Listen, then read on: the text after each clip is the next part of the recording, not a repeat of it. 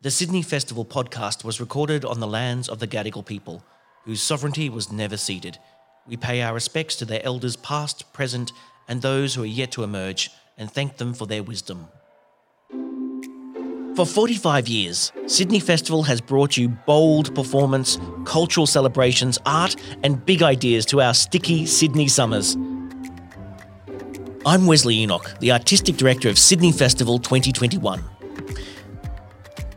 Our program this year is called Australian Made, and it's mostly about recovering after the year we've had.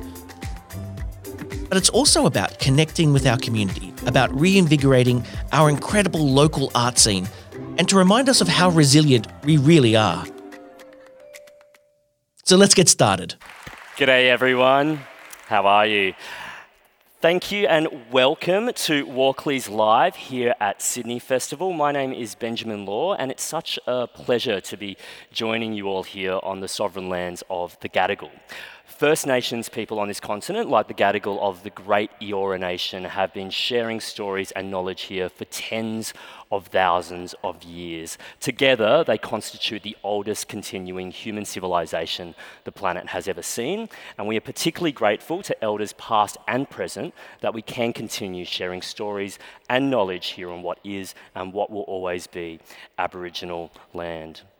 Welcome to this session in our Walkley Live series, The Journalist Gene, where we look at the award winning work of seven extraordinary journalists, exploring the national and international context in which their work took place, the influences and personal inspirations for their approach, and the professional drive, courage, and values that sustain them. Basically, what we're trying to do is to get them to talk a bit about themselves and their remarkable work, which can actually be a little bit harder than it sounds because most journalists are probably happier being on the other side of the microphone, drawing people out or talking uh, about their subjects. But as well as having our respected guests on stage today, we also have the participation of performer Angeline Penrith, who is going to animate, dramatise, and otherwise illuminate some of the background material to the work of these inspiring professionals. Now, this series is a collaboration between the Sydney Festival and the Walkley Foundation, which celebrates and supports great Australian journalism, setting the industry benchmark for excellence and best practice through, of course, the renowned Walkley Awards. Now, the journalist in the spotlight today is a senior reporter and presenter for Seven News. He's been with the network for 30 years now, serving as both a foreign correspondent based in the London Bureau and anchor to Seven's flagship news programs, the 6pm Bulletin at Sunrise and the Main News Bulletins. And in a career that began in newspapers but quickly moved to TV, he's covered some of the biggest stories of our time across hotspots, including Northern Ireland, Bosnia, the Middle East, Afghanistan, and the Pacific Rim. In awarding him the Walkley Award for TV News Reporting in 2015, the judges said that he displayed enormous courage in reporting with cool precision from his own evacuated newsroom opposite Sydney's Lindt Cafe over more than 34 hours during the grueling and deadly siege.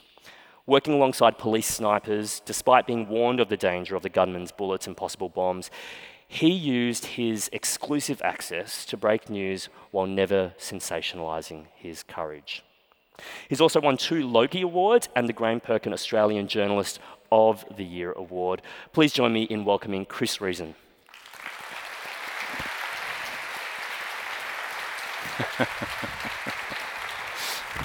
Thank you, mate.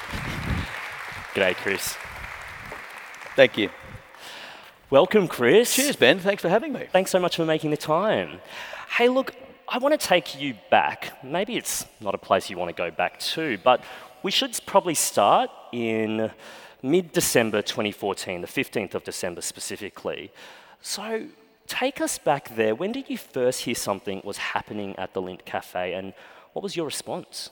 Well, it was a, let me just paint the background of the day. It was an unusual day, an extraordinary day for me. I'd just come off six months leave, long service leave, first day back at work, walked into the building just a little bit after nine o'clock, and um, I admit I was having a bit of a midlife crisis. So I thought, no, I'm back here. The place hasn't changed. It's still the same. Do I really want to be back here again? I threw the, de- the bag on the desk and, and I walked out, and, uh, and I thought, I'll grab a coffee. I'll just settle down and grab a coffee. Now, fortunately, I didn't turn right to Lindt Cafe. I turned left to another cafe, just a block down the street called Bond Cafe. Sat in there, and that's when we began to see, at about uh, 9:30, streams of people running down Phillip Street, running away from Martin Place. And of course, being a journalist, I dropped the coffee, ran outside, and ran towards to see what was happening. I thought it might have been uh, an armed hold-up at the Reserve Bank just across the road. It wasn't. The police were at the front door of the cafe pushing everybody back, and they pushed me back as well. And, and that began what was quite simply the most extraordinary day of what has been a fabulous and privileged career covering some of the biggest events in the world. Mm. You know, uh, Boxing Day tsunami, 9 11, Fukushima, travelling thousands yeah. and thousands of kilometres to cover those stories, and yet one of the biggest stories in my career lands 40 metres from my desk. Wow, I want to go into some of the specifics of the day and what happened next. But just when you said before that people were running away, and you, being a journalist, ran towards? I mean, the, the name of the session is the journalist gene. How much of that is training, a feeling of duty and responsibility, and how much of that is innate and instinct? It's after 30 years of doing it for Channel, Channel 7 and others, it was, it was innate, it was built into me to go towards that story and to see what was going on. I think it is part of what, it, what you guys are beautifully calling the journalistic gene. It's a, it's a nice phrase, there's a curiosity there, a, uh, a desire to find out what's causing the incident in front of you that's, that's having these ramifications. And, and on that day, it was quite clearly obvious that this, uh, this situation was going to be an enormous one for the city, uh, for the country. And, uh, and so we settled into what would be uh, 24 hours of broadcasting. Didn't mm. stop from start to finish, didn't sleep, didn't, uh, didn't ever end, just kept going until, until that final broadcast at 6 o'clock the following night. I mean, so much of what was remarkable about that coverage when we think back about it was um, the duration, the stamina that you would have invested being there. I guess the other part of the equation is also access and how you got to be there. So, can you tell us about how you managed to get yourself into that prime position, looking down into the Lindt Cafe as, as 18 people are held hostage? Look, it, it's a question everyone wants to know, and everyone, and some journalists were getting quite irate and angry about the fact that they couldn't get similar access, and we were given that access. It comes down to a couple of factors involved on the day, and for those that um, don't know Channel 7, we are sitting right beside Bond Cafe. We're 52 Martin Place, they're 53 Martin Place, and the massive, it's a massive glass fishbowl. For anyone that watches sunrise, you can see that 30 metre soaring uh, windows uh, all around the glass uh, roof as well, glass everywhere in that place. And uh, it's, it was an enormous vantage point, but it was one we were stripped of by the police. Mm. Um, uh, soon after walking back into the building, I started broadcasting, jumped on the desk and roll, uh, live rolling coverage, um, Uh, and looked across at one stage about 9.45, 10 o'clock, and there was a police officer standing in the studio. And police officers don't usually come into newsrooms. And, and they announced that they were evacuating that building and, and so it was. Now, that was about 10 o'clock in the morning. The way we got back in, I'd say fundamentally, first and foremost, the, the, the great, the greatest advantage we had was the fantastic work of my cameraman Greg Parker, mm. who cheekily, naughtily, some might say uh, wrongly, um, uh, kind of imitated himself as a, a security guard and uh, told the police he needed to get back inside the building to do one last sweep. What he was actually doing was checking the cameras that he'd set up on the fourth floor of the building, um, trained out through our windows and onto Lindt Cafe, and he'd left them rolling. Cameras only work if batteries are there, and batteries only last an hour or so. So he had to change the batteries and get back out of the building. Well, as he was changing that battery, the long arm of the law literally grabbed him on the shoulder and said, What are you doing here? Mm. He was about to be thrown out, and just at that time, the um, police snipers team turned up and they said to Greg, You work here, tell us about the building. What's the best site, line of sight to Lindt Cafe? Where's the best place for us to set up? And he said, mate, right here where this camera is. And Greg showed them the power of the 600 mil lens that he had on that wow. HD camera. And I talk about all the glass in that building. The most important glass that day was the glass in that lens. And he showed the police what that lens could do shooting in through the windows, the one, two, three, four windows as we labelled them, on the front of the the, the cafe. We could quite clearly see the gunman. He could quite see, clearly see the hostages. And that level of intel for the police at that time was astonishingly mm. useful. And they said, we can not only monitor the gunman, we can monitor the welfare of the, of the hostages. Will you stay in here with us? And will you, you know, sit next to me and we'll work together? So Greg was in there first. Uh, that was about 11 o'clock midday. And then for the rest of the day, we just worked the phones and we worked the phones and we worked the phones, trying to get a journalist back inside. And uh, eventually it worked. Five o'clock, I got a phone call saying, You've got approval, you can go back in. And so it was. Wow. And so, just to recap something there, what initially starts as a white lie to ensure that someone can, can keep doing his job ends up actually becoming a collaboration between the media and the police. Essentially, what I'm hearing is that you were able to facilitate them doing a better job than they expected to be able to do. It was an extraordinary collaboration, Ben. It's exactly right, and it doesn't often happen. Police and media aren't a comfortable mix, and so it shouldn't be. We should be separate, sure. and we should be uh, watching each other closely. It's our job to watch what the police do and the mistakes they make, the, the good stuff they do, both. Mm. But in this particular case, that sniper said this is useful, and that relationship then expanded, and the police were sort of realizing that we had cameras everywhere in that building, cameras that could all be set up and trained in through the windows. And so it was that we set up cameras for them. We had two techni-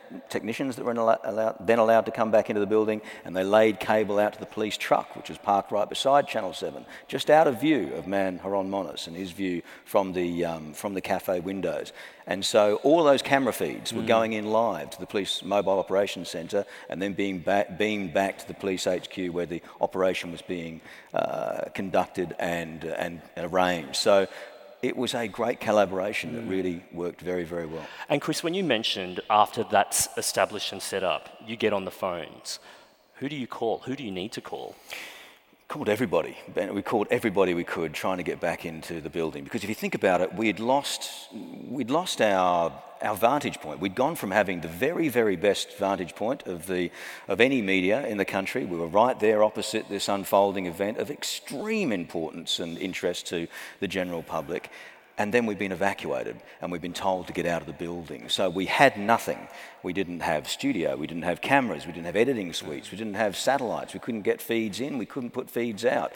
We'd been neutered as a news organisation. It was incredibly frustrating, I argued unfair, and, um, and so, yeah, we got on the phone to the Premier, we got on the phone to the Police Minister, we got on the phone to the Commissioner, we got on the phone to everybody. There were little things that we had helping in, in our advantage. Our Chief of Staff was a former PR officer for the Commissioner, okay. so that was a nice personal relationship to be using. Um, we had uh, the head of our security was the former head of the SAS, um, and he happened to be in Sydney that day, and he was in the building, so he was talking to the police all day and, and relaying our message, saying to the cops in charge on the scene, can you allow some, someone else in? Can you get one more journalist? Mm. And I think also the fact that we'd proven that we were trustworthy, reliable. Greg had been in there by then for five hours. Not a frame of pictures had been leaked. No information had been broadcast that shouldn't have been.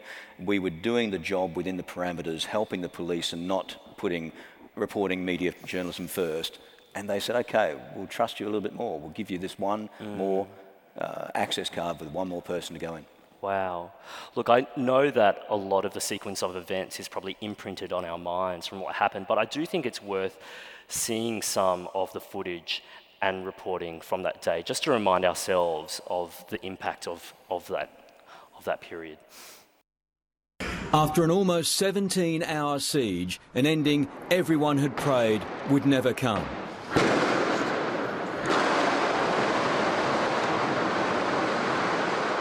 Shortly after 2 this morning, teams of tactical response police stormed the Lindt Cafe from either end, guns blazing.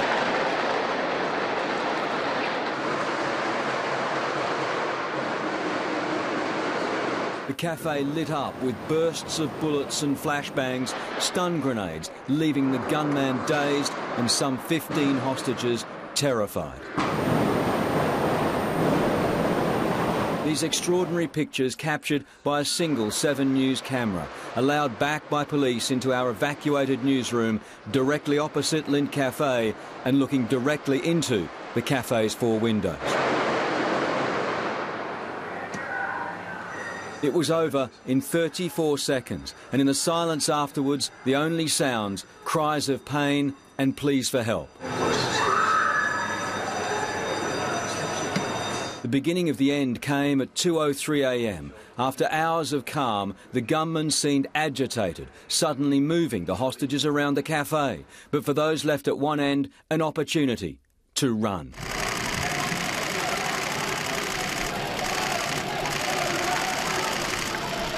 Seven got out, but for those left behind, the harrowing sound of a single gunshot.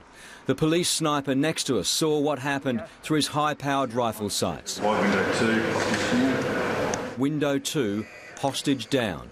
For police, a worst case scenario. They had no option but to pile in and take out 50 year old self styled Muslim cleric Man Haron Monis. But not before he'd inflicted casualties of his own. Rushed to hospital, 75 year old female shot in the shoulder, a 52 year old female shot in the foot, a 43 year old female in the leg, and a police officer with shotgun pellet injuries to his face. But two never made it. Mother of three, Katrina Dawson, and the cafe's manager, Tori Johnson. He reportedly attempted to tackle the gunman himself. We should reflect on their courage, um, the, the, courage that they displayed during the many hours in that room. They had to make decisions, um, hard decisions, and our heart goes out to them. Throughout the ordeal, my cameraman and I were stationed here inside the 7 newsroom, just up there on level 4, of course, in complete darkness at the time. We were positioned beside the police sniper and clearly heard that first shot ring out and the sniper radio in those words Window 2, hostage down. A horrific end to a day where the hostages had shown such bravery. Forced to stand for hours at the cafe's windows, enduring exhaustion, fear, and uncertainty. This young Lindt staffer, eyes closed, hands trembling, at one point collapsed. Each under enormous strain, unimaginable pressures, the emotions so raw, the tears so real as the gunmen forced each to take shifts holding that notorious black flag, and all the time an ever menacing presence behind them. We never saw Haron Monis put down the shotgun or remove that backpack, potentially holding explosives. Although Haron Monis has been called a lone wolf, it's clear he was at least an Islamic State supporter, a point made clear in this YouTube video produced inside the cafe. One hostage who identifies herself as Selina Win Pe delivered his three demands. One is to send an IS flag as soon as possible, and one hostage will be released. But they were demands that would never have been met or considered. Today, we must come together like never before. We are stronger together. We will get through this. We will get through this. Insisting the city will never be changed, but knowing perhaps it already has. Wow. Chris Reason, that, that footage is roughly half a decade old now, but when I, when I see that, like, that is still harrowing stuff. Like, I can feel my heart racing just watching that again. What's your reaction when you see that now? I'd, I'd try not to look at it too much, and just watching it then, I'd, I'd actually feel myself tear up a bit, Ben. It's, it's, it's really, it was difficult. It was really hard. Mm. You know, um, when we've been talking to um, the other journalists for this series, you are all putting yourselves in pretty extreme situations. Um, we talked to Nick Moir and Sylvia Liber the other day, photojournalists who captured uh, what happened during the bushfires and, and the aftermath of it. Here you are in an incredibly difficult situation yourself as a journalist. Um, on a practical level, uh, how do you ensure, one, that you're safe, and two, that you're not in the way? Yeah, I mean, the second one was the most important thing. I'd, I'd, been given this great opportunity by the police. I didn't want to blow it. I didn't want to get um, thrown out of the building. I had this amazing, what was, to be blunt, a commercial advantage that nobody else had. Mm. And, uh, and I didn't want to lose it. So when they led me into the building, I remember the young policewoman that led me in with a flat jacket on, and I said, thanks for doing this. And she said, don't thank me, I wouldn't be allowing it. Mm. A lot of the police didn't want us to, to be there. Um, the senior operator on the ground, the inspector inside the Channel 7 building, said to me, okay, well, this guy's got a backpack. We think there's a bomb in there. He's got at least one gun. He said, the line of sight down here on level three is clear. We said, if, he can, if you can see him, he can see you. Um, so you need to crawl. You need to move. If you need to move anywhere, then you need to do it down below the desk. So we spent the entire time crawling back and forth from building to, from uh, desk to camera and so on. Um, he said also, he said, look, if the if that is a bomb and if there is if it does go off he said you will hear it before you feel it he said mm. so jump under a desk and the whole building as i say is made of glass so there was a real level of, of fear and panic there but um, you didn't have to look too far 30 metres across Martin Place to see what real fear and real panic looked like and what they were in. I wasn't going to walk away from that. They said to me at the time, you can have one live cross and then you're out. And so we prepared for that six o'clock live cross. I did that live cross and then nobody came and moved me.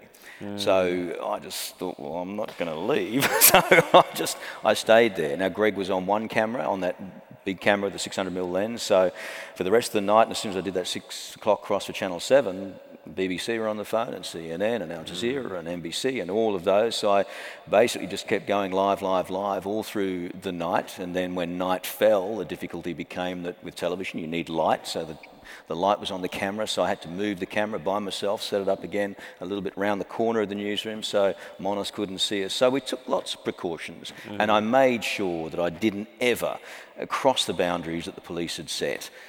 We didn't show their operational moves. I didn't reveal what was happening inside the Channel 7 newsroom, and there was a lot happening in there that I still haven't spoken about today.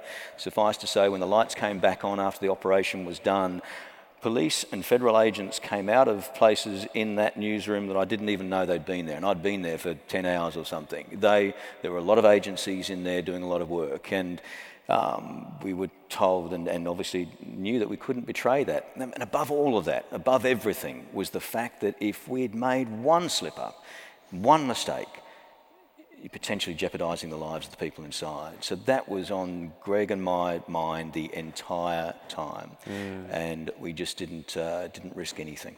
As you say all of that, I hear that keen sense of responsibility to this story and the, an understanding of what the stakes are involved in all of this. With that in mind, you did mention that there were some things that you couldn't show obviously because it would put people at risk, it would mm. jeopardize the police operation. What about other editorial conversations and decisions? With you as a team, what did you decide could and couldn't be broadcast given this story was developing so quickly? Well, it was interesting because, because the, the, news bosses kept ringing me and saying, You must surely be able to tell us this and that. And I said, oh, Let's not risk anything. I don't want to go there. It was totally between Greg and myself what we released. And his pictures inside his camera, from my knowledge, were only being taped. The only people receiving the live feed from his camera was the police van outside. So we had all of that information, all of those mm. pictures. We weren't even sharing it with our editors. We weren't even sharing it with Channel 7 at that stage because mm. we wanted to make sure that the operation had integrity, and we didn't want to jeopardise the police work. We didn't want to risk the safety of the um, of the of the hostages, and of course, we didn't want to get kicked out of the building. So we were very, very discreet on that. It was one interesting moment. I was doing a, uh, cross to Fox and Friends, and. Um, and the US network, the US show, um, yeah. Yeah, we're just talking about yep. what was happening, and they crossed and they said, "Oh, now, do we know anything about the gunman?" At that stage, everyone in Sydney knew who the gunman was. All the media did. The word had got out at about 8 p.m. who it was. And, and as soon as we knew it was Man Haron Monis, we all knew Man Haron Monis. He was a, he was a lunatic and he popped up everywhere in years before, protesting here, protesting there, outside courts and parliament. And we, I just thought, this, this guy isn't an ISIS terrorist. This guy mm. is going to be talked out, not taken out. And so there was a level of, I think, uh, for want of a better word, relaxation. It was kind of everybody sort of took a backward step and went, oh, okay, it's Man Monis. Anyway, when this Fox and Friends journalist sort of said to me, do we know who it is? And I said, yeah, we do. And he said, well, tell us. And I said, oh, we're not going to release that detail at this stage. And the Fox and Friends guys couldn't believe that Australian journalists would cooperate with police, wouldn't share every single bit of information that they had available to them. And we spent, uh, they went to an ad break and came back after the ad break. We would have gone for eight minutes on air on Fox and Friends debating freedom of the press and whether wow. or not press should be self censoring. And and we held our ground and said, that's what we're doing. And no matter how much they asked, we didn't reveal that information. Had you, had you come across those kind of fractures between the Australian model, I guess, or the, or the paradigm of journalism here versus what they do over there? Because essentially what you're saying is they, they're saying freedom of information completely must be upheld, whereas the Australian model is we can't compromise the safety of the subjects on whom we're reporting. I'm sure if an American journalist had been in the same situation, they would have been as protective of the information. But I think it's in their DNA. The freedom of information, the First Amendment, is just is just part of it. They just talk. They just get information. They blab, um, and uh, and that's the way American journalism is. Australian journalism is a little bit different. Mm. Thankfully, I say. Now, I don't know where this is in the timeline of the story, but I think you were seven or eight minutes into a live broadcast of the siege when you mm. were told to evacuate. Is that right? Yeah, so I was in that studio. I'd taken over from Larry and Kylie, had their morning show going on, and it had all been sort of playing out, and they'd been hosting, and then the, the, news boss said, "Can you take over?" And I went down and started my broadcast, and I was only seven minutes into that hosting when that police officer appeared and uh, and pulled us out of the building. And I sort of went upstairs and said to the boss, "What are we doing?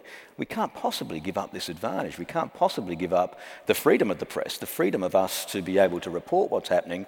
and we had a massive row. Let's get a more palpable sense of what that moment was like. Our performer Angeline Penrith is here to give all of us uh, more access into what how that moment played out. Hang on, what? Evacuating? No, absolutely not. Go where? You've got to be joking. You've got to be blipping, blipping joking. Listen, I know I've been on leave for six months and this is my first day back, but journalism can't have changed that much in six months. First principle we go where the story is. And right now, the story is here. Because if we leave, we are in a worse position than any other broadcaster. We won't even have our newsroom.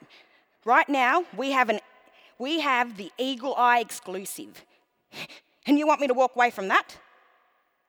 Well, bleeping me, bleeping, bleeping consequences. If he's got a bomb, then we get under the desk. That's my choice. Yes, and I can make that choice to stay. Yes, I know that the walls are 20 feet of glass that will become flying projectiles, but I'm just willing to take that chance. Oh, come on, this is the biggest story of the year, maybe the decade. And you want me to leave all our cameras, batteries, and all the things we need to make television? All right, all right. But I think it's a mistake. I don't give a blip about the CEO or the board. I'm telling you, it's a mistake. Angeline Penrith, everyone. Chris, correct me if I'm wrong, but you the bleeps were something else. Yeah, the bleeps exchanges. were something else. It did get quite as animated as uh, Angeline made it out there. It was, it, look, I shouldn't um, uh, criticise my news boss at the time, Rob Raschke, a, a celebrated journalist, a fantastic operator, ex-South uh, African bureau chief uh, for the ABC, Walkley winner himself, and, and, uh, and he said, mate, it is a matter of safety. And mm. he said, We've got 150 people in this building, uh, seven corporate have told us to evacuate, insurance issues, blah, blah, blah. We don't know about the glass, the famous glass around the building. If something happens, we don't want to risk it. And I said, well, mate, if the cops are risking their lives, I'm prepared to risk mine. Mm. We lost the argument and we lost the position. That's not the only heated conversation that's going on at the time. You mentioned before that other broadcasters wanted and felt that they should have the right to the same sort of access yeah.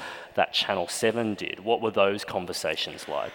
Well, they were, they were heated conversations from what I heard from police media and um, the commissioner, police commissioner's um, press officer afterwards, in the days afterwards, there had been a lot of complaints and social media started to light up with, you know, because people wanted, the audiences wanted their favourite journalists in the same uh, advantageous position. But the, the argument from us was, well, you know, no, you know, it's, it's our building. We're not going to let you into it the same you wouldn't let us into, into yours. And Look, I think uh, when it comes down to it, I think uh, future incidents like this happen, will, will they allow it again? I'm not sure that they will. Not that anything went wrong. We got praised by the police commissioner and the operations chief as well about how we handled that broadcast and and uh, and we and the, the, you know the benefit that Channel 7 was able to give the police.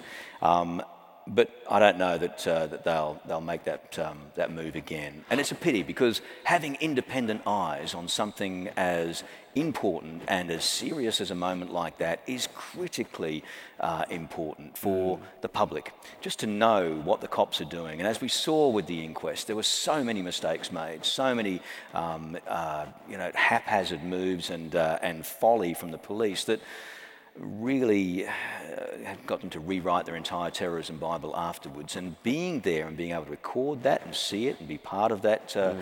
uh, public recording process was uh, terribly important. To clarify, I imagine the other broadcasters' argument would have been what? That this was a story that everyone had a right to see from yeah. different broadcasters' perspectives. Is that, is that fair enough, Cop, do you think? Yeah, and, and, and they would have been arguing long and hard about it. The, uh, I think the journalist from The Australian was. Uh, was uh, was going you know, was going nuts about it. But at the end of the day, the decision was made that uh, that allowed one that uh, to have a press pack inside that building would have just been too difficult to manage and would have taken valuable police resources away from the operation at hand. Yeah. Uh, you mentioned social media before, that people were having their own commentary about the coverage, about the situation itself. What about the official social media game? Because as much as you're doing live broadcasts, um, people are also probably tuning into social media to get that live, especially from Twitter, updates about what's going on. Do you need to be multitasking throughout all of this as well? Well, it's funny, I mentioned I came back from six months holidays yeah. and I just, my, my head was in exactly the wrong place. It, I wasn't, I've got to say, I wasn't actually proud of what I did that day. I, I could have done so much better as a journalist. I could have broadcast so much more. I could have been on multiple social media platforms. To be honest, I forgot all about social media. It wasn't until about nine o'clock, I think someone texted me, and, or just, no, it was just before the lights went out, so before eight o'clock, and said, um, mate, can you update us on Twitter? I went, oh, geez, Twitter, of course. So I started tweeting and um, put two or three out and then noticed my phone suddenly went dead. Mm. And uh, I couldn't work out what was wrong with it. It didn't really concern me that much. I had other things to do. But then it came to life about an hour later and I realised what had happened was that so many people uh, both nationally and internationally, had suddenly logged on and the notifications coming through my phone uh, shut my phone down. So I went from 3,000 followers that day to 25,000 or oh, something wow. like that in the space of about two hours. So it was um, just the, the, the, knowledge from people knowing that I was there front and centre, suddenly they wanted that information. And it just goes to show, though, that people, through no, it's not vulture-like, it's not, um, it's not, uh, you know, uh, not disrespectful, but genuinely, the public want to be there. They want to see what's happening, the impact on their own lives. People they don't know, but they now mm. suddenly care deeply about those hostages. And I don't think there's anything wrong with that. And I think that the media has a duty and a role to channel that information. And mm. we saw it happening that night. So many people, everybody was tuned in to those broadcasts, watching the social media. Yeah. They cared. You mentioned before, Chris, that of course mistakes were made on the police's side, and the inquest was um, a reckoning and a way to go through that methodically. At the inquest into the siege, the coroner agreed to play the triple O call that Tori Johnson, the Lindt Cafe mm. manager, mm. made that morning. There's been a lot of comment and judgment about it, but Angeline will perform it here just to give a sense of what those hostages were going through and to convey the incredible courage of Tori Johnson. Triple O, what's your emergency? I'm calling from Martin Place. Right. Can you tell me what street you're on? On the corner of Phillip Street. I need to read a message to you. Okay, can you just hang on a minute? Uh, Phillip Street, is that in Martin Place or Sydney? Phillip Street is Sydney, yeah. Okay, so that's in Sydney. Do you know the nearest cross street to where you are? The cross street is Martin Place and Phillip Street. Um, but Martin Place is not actually a street. Um, Martin Place, yeah, oh, Martin Place is a street, yes, it's a pedestrian street. Uh, it's not actually a road. I, I need an actual road. So I can see Bent Street, um, I can see Bridge Street. Are either of those near you? No, we're above Martin Place train station. Okay, so you're further down in this part of Phillip Street. So you're above Martin Place train station, are you? That's right, in between Elizabeth and Phillip Street. Elizabeth, okay, that's across street from me, so that helps. Um, so, Elizabeth, uh, so what have you got there? I have a message to read to you. Okay. About George Street. I don't know the exact location, but I asked them not to explode it. Three locations should be evacuated Martin Place. So, this is a message that I'm reading from a person standing in front of me. Right? So, there's an object, is it? So, there's bombs in three locations. Okay. Yep. He just wants me to read the exact message. Okay. About George Street. I don't know the exact location, but I asked them not to explode it. Three locations should be evacuated Martin Place and Channel 7, Circular Quay and George Street. Police should not come close to me or other brothers, otherwise, they will explode the bombs. Some hostages have been taken. Okay, so hang on a sec. We've got Channel 7. What were the other ones that you gave me? Circular Quay and George Street. I'm just confirming where you are now. Lindt Chocolate Cafe. That's where I am. Okay, just stay on the line for me, please. There's a bit more to the message. I need to read to you as well. Okay, well, just hang on a sec. From the Lindt chocolate shop, is it? That's right. All right, just stay with me on the line, please. Say closed. Closed. Closed, April. Put it, put it on a piece of paper on both doors. Closed. Have you closed the shop, have you? Yes, and both doors are locked. I need to finish reading this message. Yes, I understand that. Um, I have a gun in front of me. Okay. Wow. What a frustrating you, call. What a frustrating call. And you do get a sense of Tori Johnson's steadfastness and focus, but also of the terror and the chaos that that situation um, had there. I mean, when I think of the span of your career, you've worked in conflict zones and reported on um, disasters.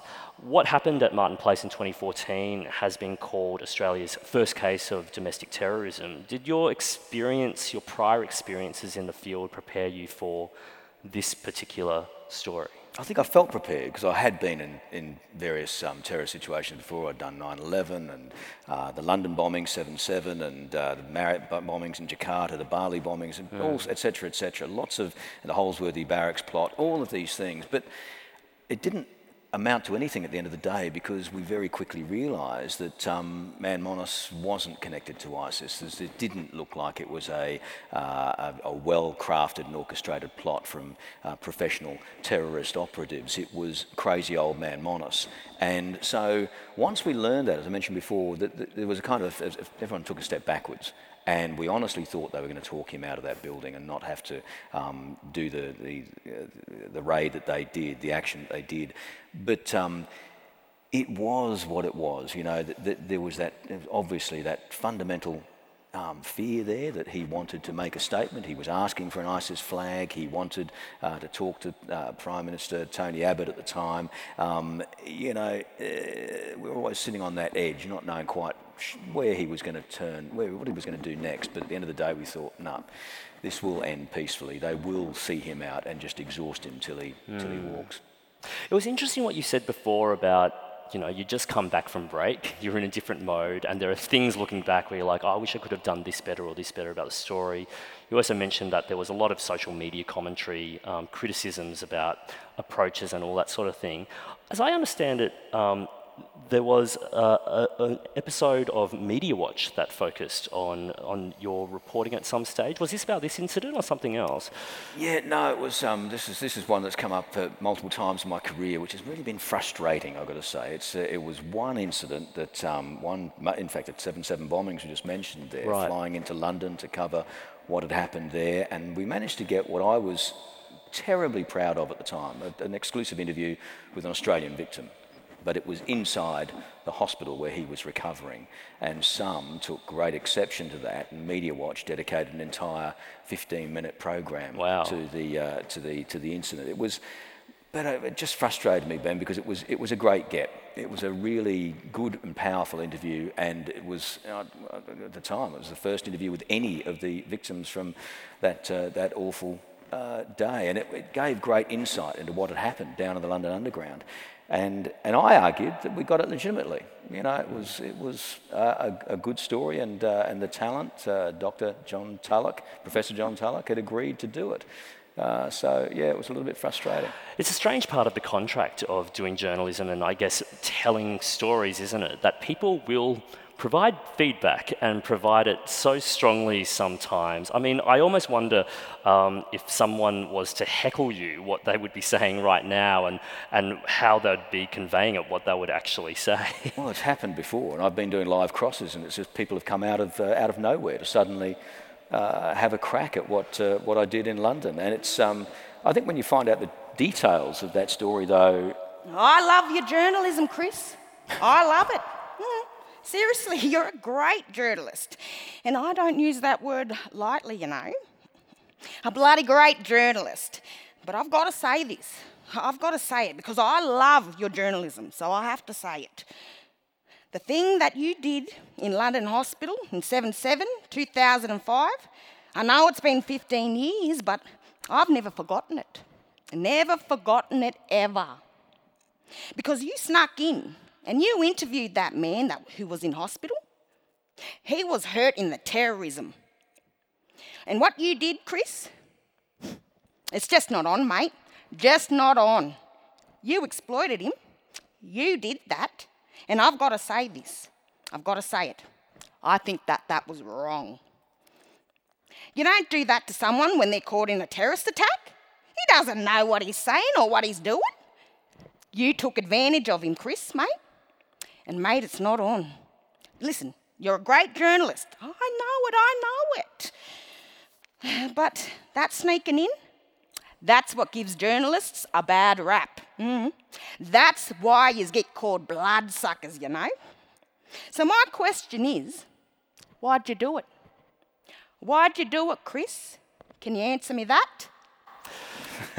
Angeline Penrith there with some of the sentiments that have been thrown your way. That, Maybe they're that even. summarises all of the heckling I've had through all the live crosses since uh, that happened in 2005. Well, why did I do it? I'll answer the question. Let me mm. defend myself. Because it was a great scoop and a great exclusive. But but it was also one, I mean, I, to, to, to, detail the background of it, I arrived in London, went straight to the hospital uh, where my editor had told me to go, and just as I arrived, Prince Charles was walking out with a massive entourage, and, uh, and the cameraman that was following him on the Royal Rota was a guy I knew, an Australian guy, and he came over to me and said, Riso, there's a um, Australian in there that uh, Prince Charles has just shaken the hand of and blah, blah, blah. We've got some pictures of it here.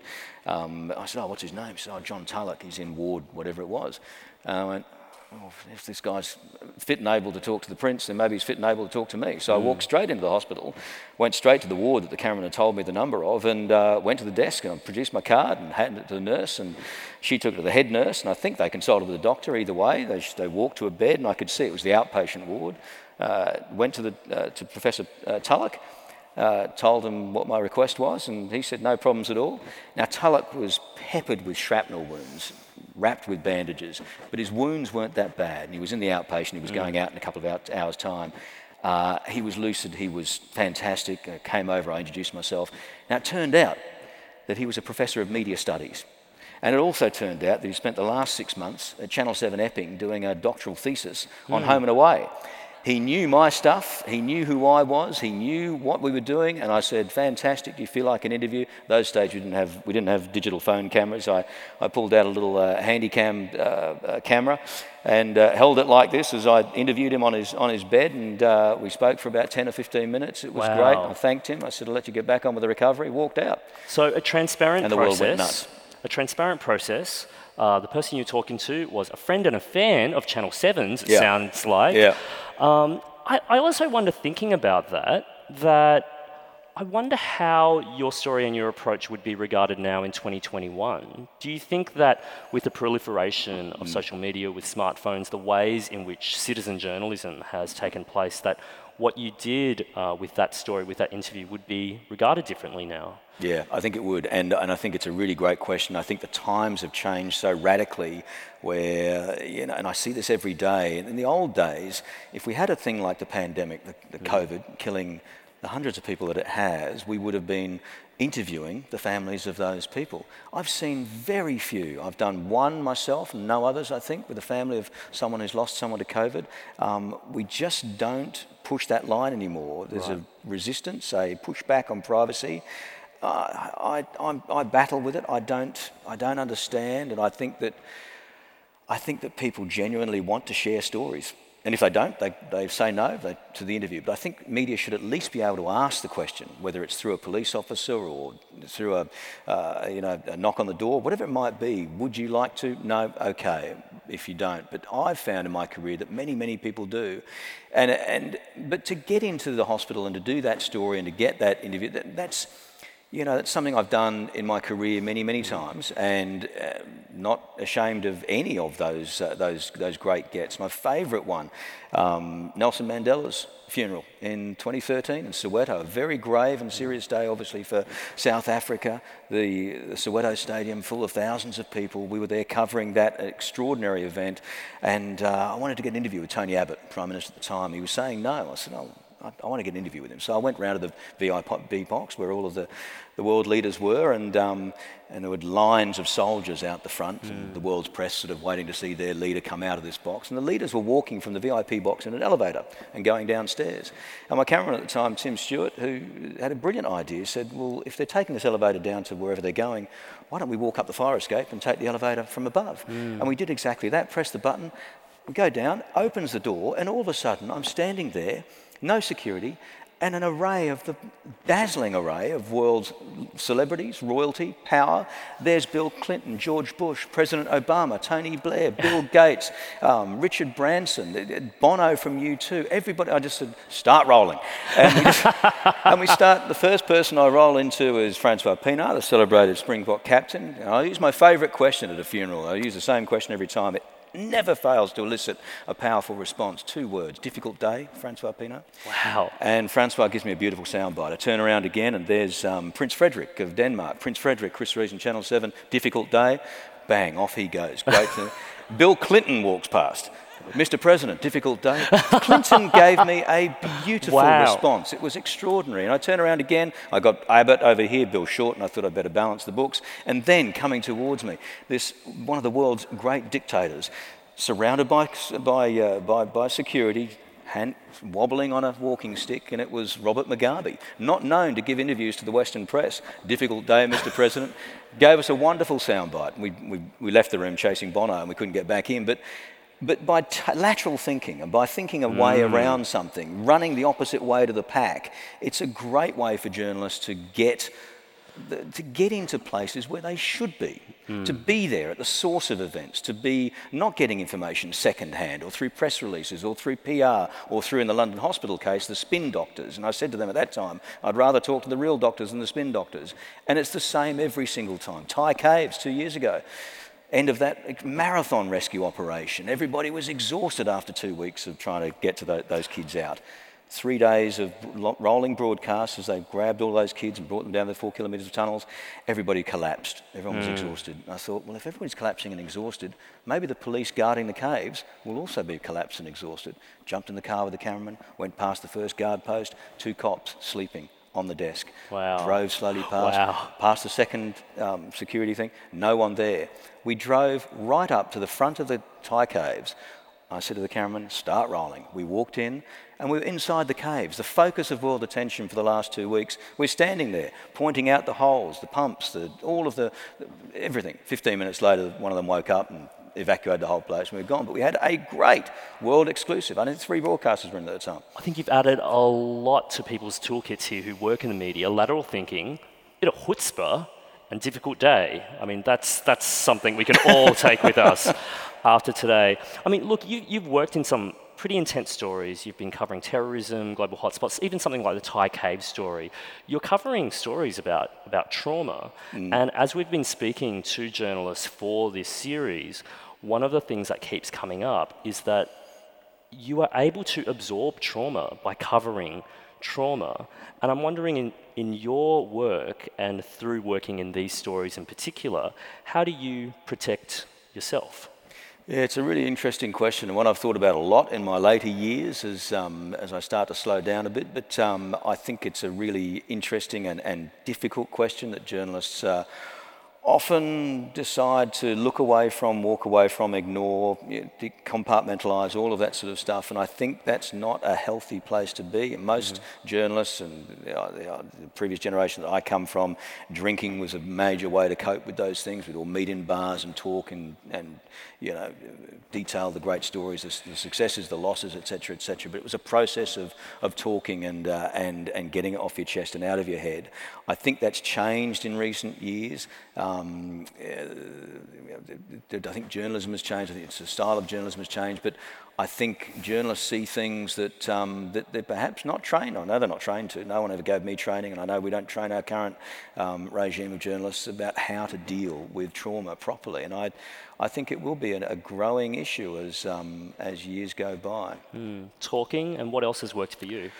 Uh, well, talking, um, sharing. Uh, I've never had to reach the, for the phone for a, psychologist or anything like that. I, there, were, there was a time I remember going, the Thredbo disaster really hit me hard, and, uh, and I struggled with that for a long time. And, um, uh, and again, it was, it was just the process of talking with great mates, with cameramen, with journos, with friends, with family who help you get through that. I, my father was a police officer, and I think most first responders probably do the same thing that they park their emotions. They realise that what they have to do is important and has to be done. And I genuinely think journalism, still to this day, I'm passionate about it. I think it is an extremely important uh, player in our society. We need to have that industry working uh, on multiple levels and for thousands of reasons. But so uh, you know, but that comes at a cost. And, you know, you sort of park those feelings, those emotions, and I think at some stage, you know, they might well come back to, to cause problems and mm. bite you and all that sort of stuff. And I'll deal with that when it happens to me. Now, Chris, journalism is about documenting human lives, but it also has the capacity to honour human lives mm. as well um, and the absence of them. Uh, we do need to acknowledge in this session that tragically two hostages did lose their lives that night at the siege Katrina Dawson and Tori Johnson. By way of memorial, Angeline is now going to read a little bit of the tribute that Tori's partner Thomas and his parents Rosie and Ken put into the public domain as part of the siege inquest report. Um, and we present this with respect and in memoriam of both Tori and Katrina. Up until 2012, Tori worked as a restaurant manager in Darling Harbour. Stressful weekends, long hours, and physically hard work. It started to affect his health, and I suggested to him to leave work and take up architecture or design. Something he always wanted to do. He planned to build a house for us one day. In his free time, he would source ideas from magazines, the internet, or take pictures of interesting buildings. He never got around to do a course, after he was attacked over a taxi on his way home from work on a Saturday night, we decided he needed to leave Darling Harbour and seek employment in a safer environment. So he took up the position as manager of the Lindt Cafe at Martin Place. He was overqualified for this role, and although he enjoyed it, it was not his dream job. Our dream was to move to the country, build a house, and get a dog. That simple. We had already found the meaning of life, our love for each other. Tori started to build a model of what our future house could look like, and it still is sitting in our living room. He told me about, he told me about a huge surprise he had, and obviously he could not tell me what, what it was. I will never know what that meant. When I received the call in the morning of December 15th, I felt it was all coming to an end. Tori being the manager, I immediately understood the risk and threat to his life. My young man, who could not hurt a fly, lived a selfless life in pursuit of his happiness and derived his meaning of life by caring and being there for the ones he loved. He never had a choice but to stay with the hostages, and he knew it. Any actual or attempted escape would mean someone would get hurt. Tori had more courage than anybody, anybody else that night. He was not only a brave man, he knew he was abandoned, and he knew he would die. After one of many fire shots that missed, he put himself back on his knees to finally be shot in the head. I can feel him present every day. Tori is with me in my heart. Our love for each other is still growing and can never be taken away by anything or any, anybody. It will continue to exist for a long time after our lives have come to an end. In loving memory of my partner, darling Tori, we will never forget Thomas.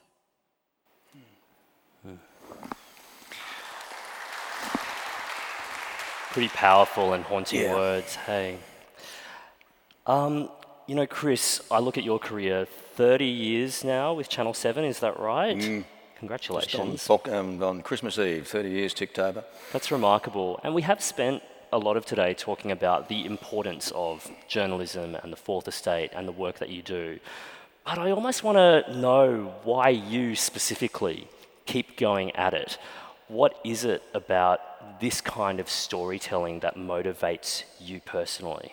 I, I, I, still love it, Ben. I still get a great thrill out of doing it, and I feel, still feel a great responsibility. And I still, as I mentioned before, I think there's just such an enormous role to play, and I'm really concerned, in fact terrified, at the way mainstream media has now gone from a, almost a term of endearment down to a term of insult, now lamestream media and all that sort of stuff. It's, um, I, I know that you know that mainstream has breached trust on various levels and outlets and times and from all sorts of things, and Murdoch's, you know, phone tapping scandal mm. in, the UK and, and beyond. But at the end of the day, I look at what mainstream media does, and it's so terribly important. I look at what my the work of my colleagues, and I know that what they do is is they're doing all the things that that, that I joined journalism for back in, um, after university. You wanted to save the world. You wanted to hold the powerful to account. You wanted to find truth and seek justice and all those sorts of things. It was a,